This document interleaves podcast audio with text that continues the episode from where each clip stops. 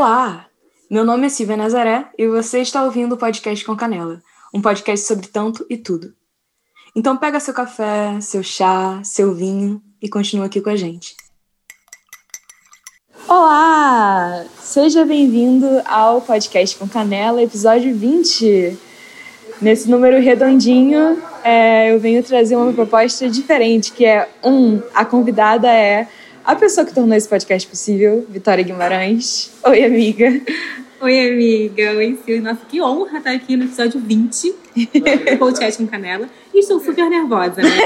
Assim, eu sou a pessoa que fica o quê? No backstage, atrás, produzindo. Estar aqui junto com você, amiga, frente a frente, é maravilhoso, mas estou nervosa. Tem isso também que a Vicky, depois de muito tempo, na realidade, acho que é, depois de muito tempo, porque no início era presencial, porque era, bom, minha mãe e minha tia, né?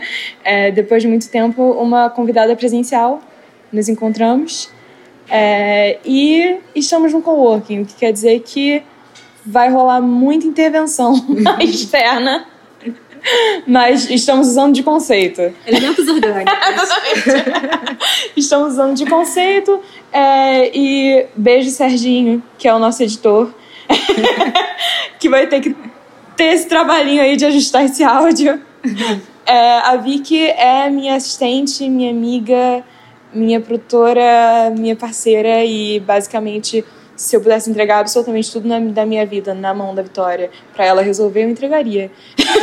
Como infelizmente eu ainda preciso ter autonomia em certas decisões, ela só cuida de certas coisas. E eu queria apresentar para o mundo mundo, pessoas que ouvem o podcast com canela. Essa princesa. então, amiga, vamos lá. É, como é que você tá agora? Como é que, onde é que você tá agora? A gente não se fala também há muito tempo, então vai ser um update para mim também de como, de como você tá. Sim, amiga, eu tô. É, eu estou, né, no momento de descobrir também onde eu estou. Aquela já criando. Mas eu acho que agora a gente está entendendo, né, assim, depois dos últimos anos que a gente viveu e, e entendendo no lugar onde eu tô, onde eu quero estar tá também, em questão de tudo, de vida pessoal, de trabalho. Mas no momento, né, eu sou, vou me apresentar, sou Vitória Guimarães, cria de Ricardo de Albuquerque, Zona Norte do Rio de Janeiro. É. Nasci e cresci lá. Mas hoje eu moro no melhor bairro do Rio, mais boêmio, mais querido, Lapa. Custamos. Exatamente, em loco. sou comunicadora, né? Eu sou uma, uma constante, sou uma publicitária em constante formação, na verdade.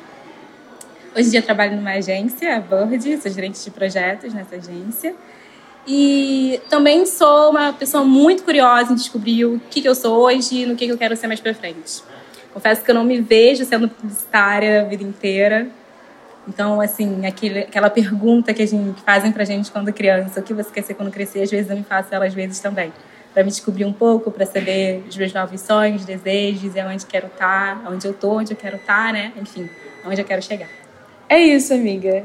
É, e eu queria perguntar para você sobre a marca nova que você está criando com seu namorado é, que você começou a falar e eu, pera, pera, pera, deixa a gente gravar pra você me contar isso pro podcast. Isso, eu e meu namorado, Lerte Breno, a gente está lançando uma marca de temperos, temperos caseiros, naturais, que é Griot Temperos. E o nome ele vem justamente onde a gente quer chegar, né? A gente quer atingir o afro sabor, a memória, a ancestralidade, pensando na comida. Acho que quando a gente pensa em comida, a gente pensa em prazer, né? A gente pensa em resgatar memórias também, né, em receitas de famílias. Uhum. Aquele prato que talvez lembra a receita da nossa avó, enfim, da nossa mãe, que, mas que a gente não esteja em casa, lembra a nossa casa. Então, quando a gente fala de griot temperos, é justamente essa receita que passa, né, enfim, de família para família. Para quem não sabe, griot, na África Ocidental, eram as pessoas que justamente passavam os conhecimentos, as histórias, as canções, enfim, toda a cultura para os mais novos. Eram pessoas mais, mais velhas que passavam para os mais novos e não deixava essa história se perder. E a gente vê muito isso na nossa alimentação também, né? De não deixar a nossa alimentação, enfim, os nossos costumes com os sabores se perderem. Isso é verdade, né? Porque a cultura afro tem muito isso de é, não ter livros, né? é muito de boca em boca e, e receita de família sempre também é muito de boca em boca, né? Dificilmente a família tem uma, um livro de receitas da família. Tipo, você faz o feijão da sua avó porque sua avó te ensinou, não porque tá escrito em algum lugar, né? Dificilmente está. Exatamente, exatamente. E a gente vai aprendendo no olhar, né? Na experiência ali, fazendo na hora, deixando mais salgado ou menos salgado, né? E, e é isso, a gente gosta muito de cozinhar, a gente cozinha juntos, a gente também briga cozinhando juntos, porque cada um tem seu jeito. Cada um quer botar o taco na receita do outro.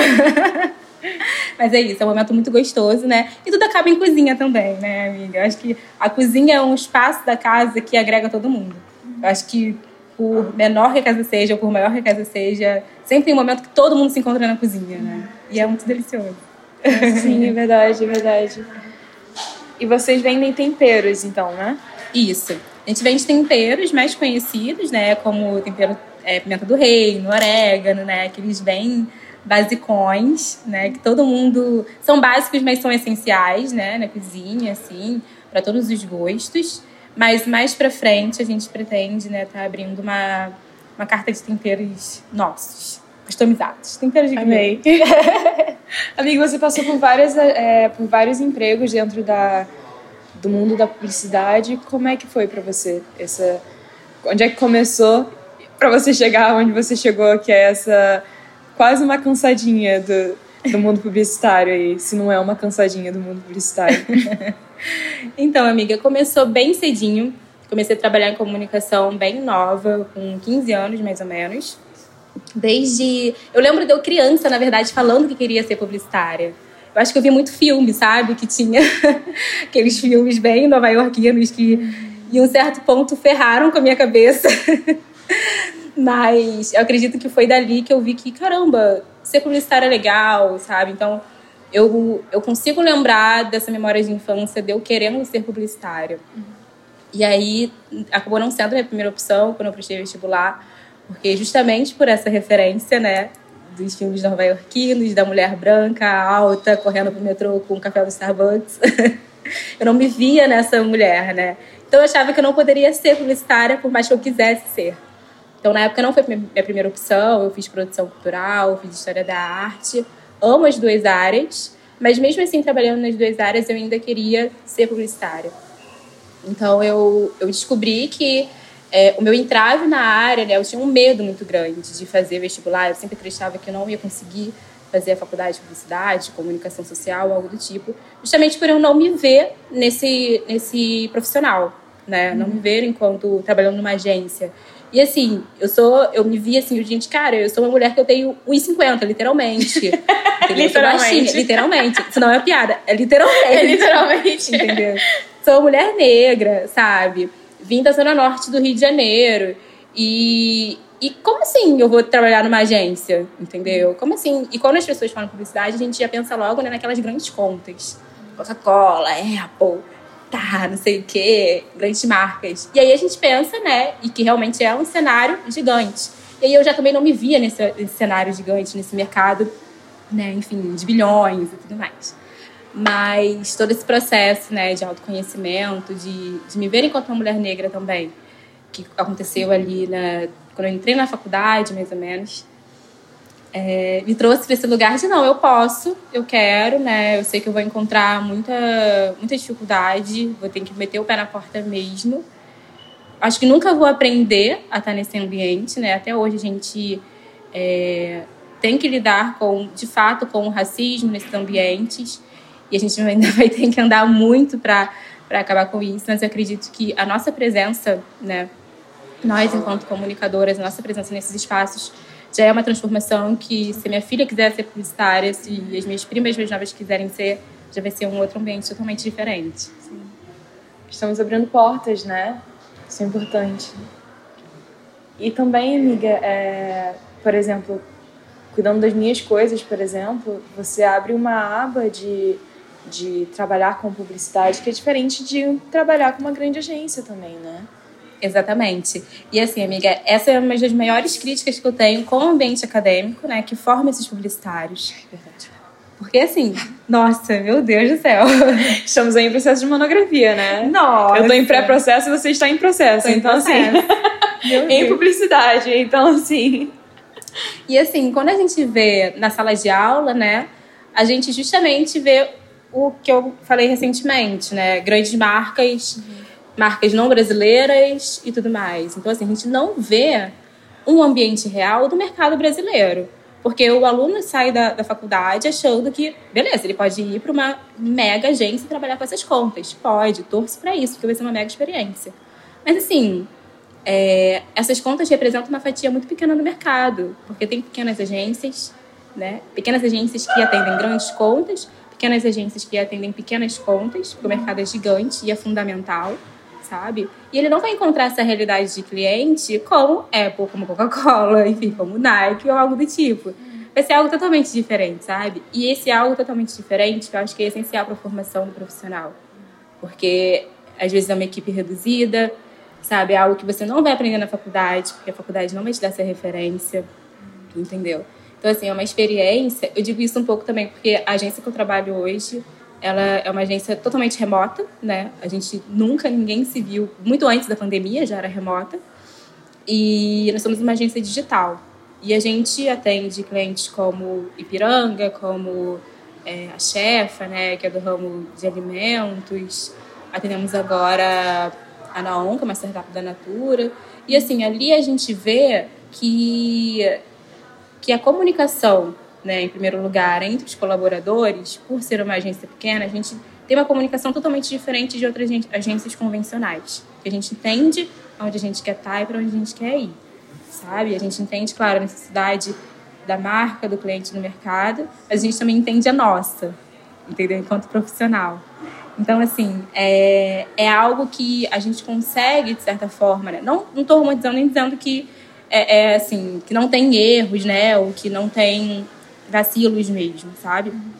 Mas eu acho que é, é até uma característica muito grande das novas agências, né, que estão surgindo no mercado, de valorizar tanto os clientes, mas não esquecer de valorizar quem é que trabalha e faz acontecer, entendeu? Então, assim, quando a gente fala, quando eu trabalho com Silvia Nazaré,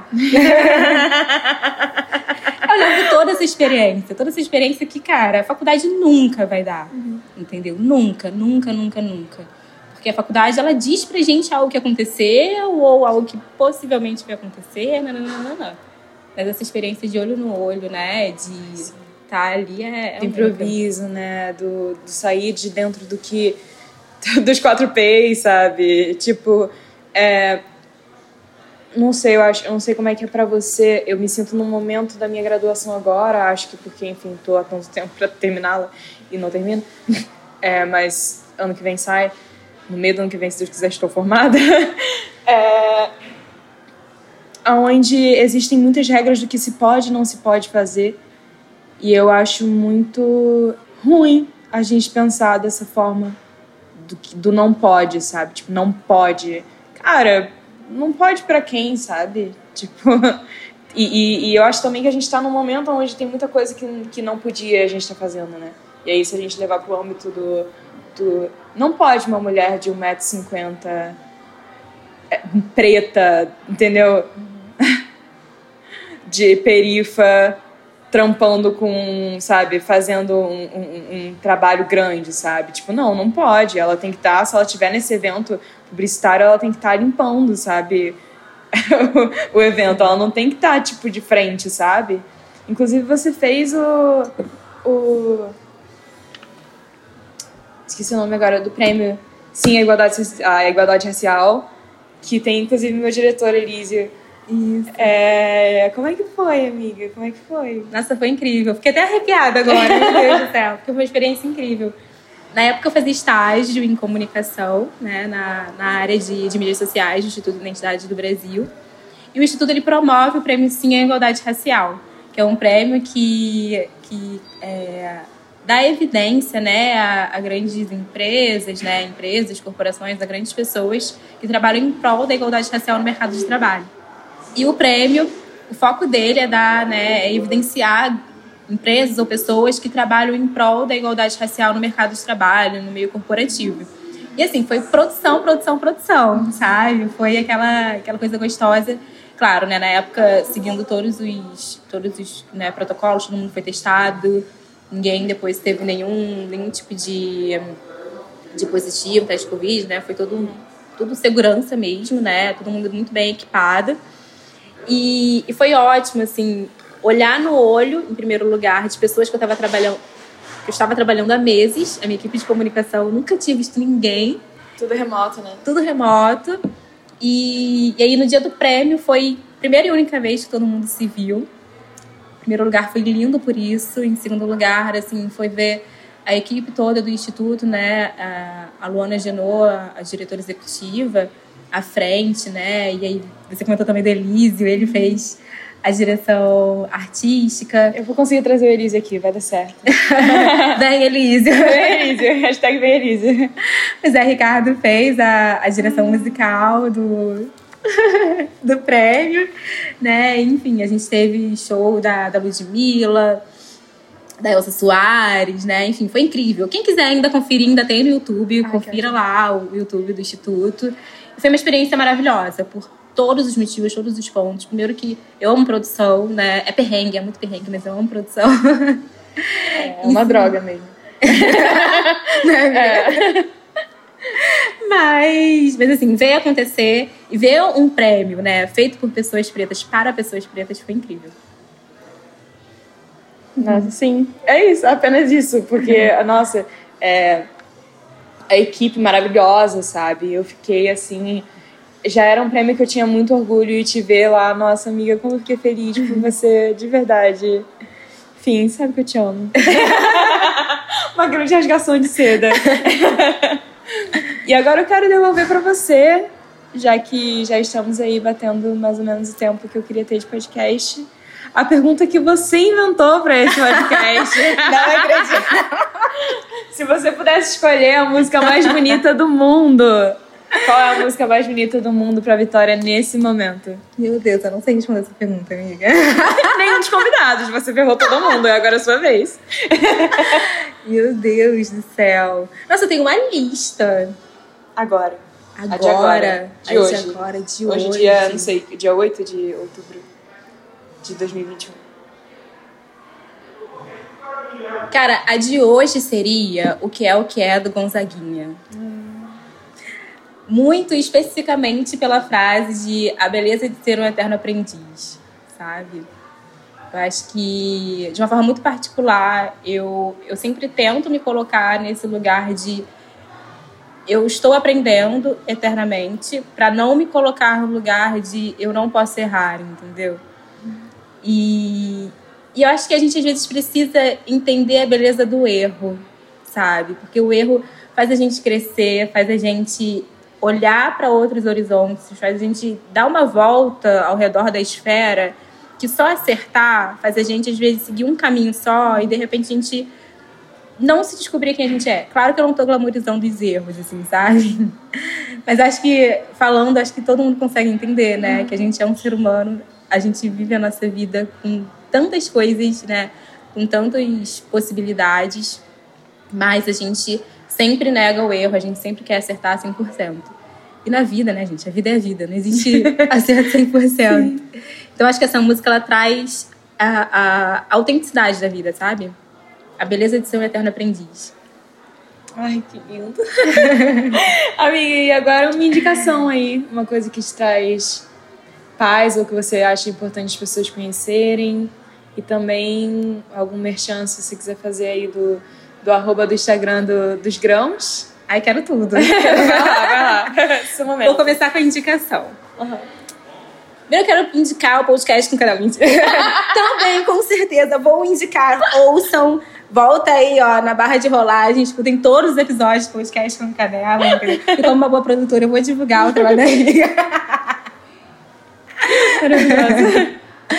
Mas queria indicar também outros podcasts de mulheres pretas incríveis. Uhum como a gente estava conversando um pouquinho antes, queria indicar o podcast da Deia Freitas, Não Inviabilize. Se você ainda não escutou Não Inviabilize, e se você gosta de uma boa fofoca, escute Muito Não bom. Inviabilize. Muito bom. Deixa eu ver, escutei Tomando Sol. Foi ótimo. é ótimo para se desprender, assim, de para aliviar a mente, a cabeça, conhecer histórias novas, dar pitaco em vida, sabe, em histórias que você gostaria de ouvir, ou enfim É muita confusão, muita história doida, né? Enfim, escutem. É bom para relaxar a cabeça, a mente tudo. Às vezes dá um, um nervosinho, né? Porque você quer ajudar a pessoa, algo do tipo. Mas são casos reais, né? Enfim, de pessoas variadas que a Deia conta de uma forma belíssima. E é isso. E sigam Griot Temperos. Só letra pra. Griot, G-R-I-O Temperos. É, nas redes sociais, no Instagram. Nós somos uma marca de temperos original do Complexo da Maré. Então, assim, a gente está lá em loco para vender, mas você também pode pedir pelo WhatsApp, que a gente dá um jeitinho de entregar e vai ser tudo lindo. Então é isso. É, muito obrigada, amiga, pela presença, viu? Ai, obrigada. É muito importante amiga. ter você aqui e ter você na minha vida. Ai, que honra, amiga. Nossa, tô muito feliz de estar aqui. Continuo nervosa mesmo terminando o podcast. Porque você sabe que o meu lado é, né, enfim, de estar ali no, na técnica. Mas é perfeito, é maravilhoso. Você é uma grande mulher, Silvia Nazaré. Você é uma inspiração para mim, de verdade. É completamente assim. Sempre vai ser, sempre vai ser essa mulher incrível que você é, que luta pelo que você quer, sabe? Que, que coloca no seu trabalho, não no seu trabalho só, mas, né? Porque a gente não é 100% trabalho. A gente não nasceu com trabalho. A gente é vida, você é vida, você é arte, você é poesia. Você é Silvia Nazaré. Botei canela, sei que vai gostar. Botei canela. O podcast com Canela tem o roteiro de Silvia Nazaré, a edição de Serginho Carvalho, a arte de Ian Fernandes. Segue a gente no Instagram lá no arroba podcast com canela. Tchau e até já.